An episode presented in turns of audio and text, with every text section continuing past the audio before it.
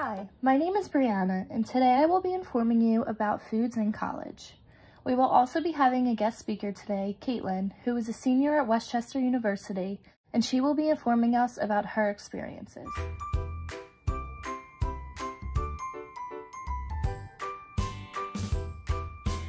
While speaking to Caitlin, we will be explaining the advantages and disadvantages that you may encounter while living at a college. In this podcast, you will learn about food in dorms, apartments, and the food availability in the community.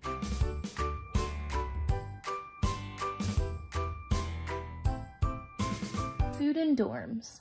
Having food in college dorms can be very difficult. Since there's no kitchen, it's harder to prepare actual meals, and students must either pay thousands of dollars to get a meal plan, or they will just have to learn how to use a microwave to basically cook the same food all year round. Therefore, since most students rely on their meal plan, they end up spending about $4,500 for three meals a day, when in a normal household, the average amount spent is about $7,200 on food for the whole year. There is a communal kitchen that the whole building can share, it's not always the cleanest spot, which is why many students do not use it. We will now be speaking with Caitlin, who is a senior at West Chester University. Hi, Caitlin, and welcome to Food Fights Back. Hi, thanks. So, how was your freshman year college experience in the dorm?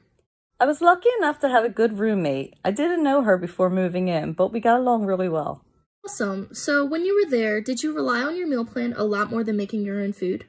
Freshman year, I used my meal plan every day because there wasn't much I could cook in my room. So, then what type of food did you make inside of your room? Well, I ate a lot of mac and cheese, sandwiches, ramen noodles, pizza rolls, and bananas. And I had a lot of snacks.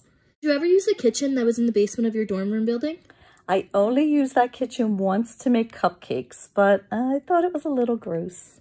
Well, thank you for speaking with us. Thanks for having me.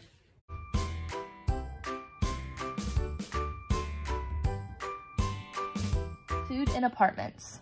If you are living in an apartment up at college, it is a lot easier to make food because you have a full kitchen. Having a kitchen, you can save a lot of money because you don't need to buy a meal plan. You have the opportunity to make full meals for yourself, but you need to make sure you have enough groceries. Disadvantages to having your own kitchen is that you need to learn how to cook, but other than that, you should be set. No need for microwavable foods. It will also help you learn the value of money because since you are officially living on your own, you will need to make sure you have enough money for the things that you need. Living on your own will help you realize how to sort out your budget. By doing this, you will also discover where your priorities lie. We are back with Caitlin, and we're going to hear some of her experiences when moving into an apartment.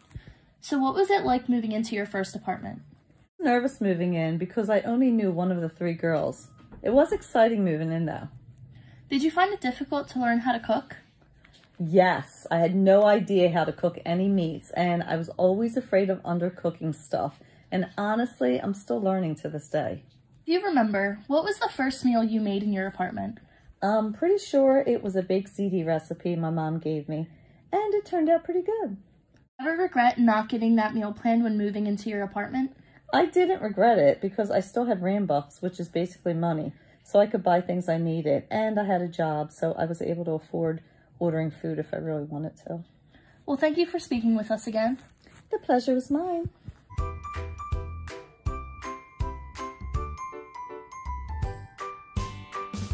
Food availability in the community. What was it like in your school community? Did you have grocery stores and restaurants nearby, or were you placed in the middle of nowhere? School is different, and since they could be in the middle of nowhere or in the middle of the city, this could either make it easier or harder for students to buy foods that they need or want for that matter. College campuses have a hard time getting food in certain situations, like if they were going on break. Students wouldn't be able to rely on their dining halls and have to find a place to shop for food. Even on well-resourced campuses with dining halls, lower income students often struggle to feed themselves over vacations, Thanksgiving, or spring break, when dorms and dining halls often close.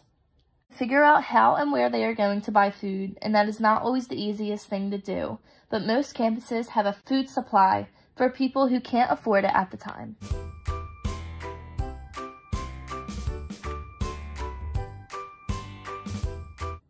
To wrap this podcast up, I believe that there are multiple advantages and disadvantages to living on a college campus, and you must use your time and money the right way. You spend your money on, learn how to manage your money, and buy food that you can actually make meals with. Thank you for listening.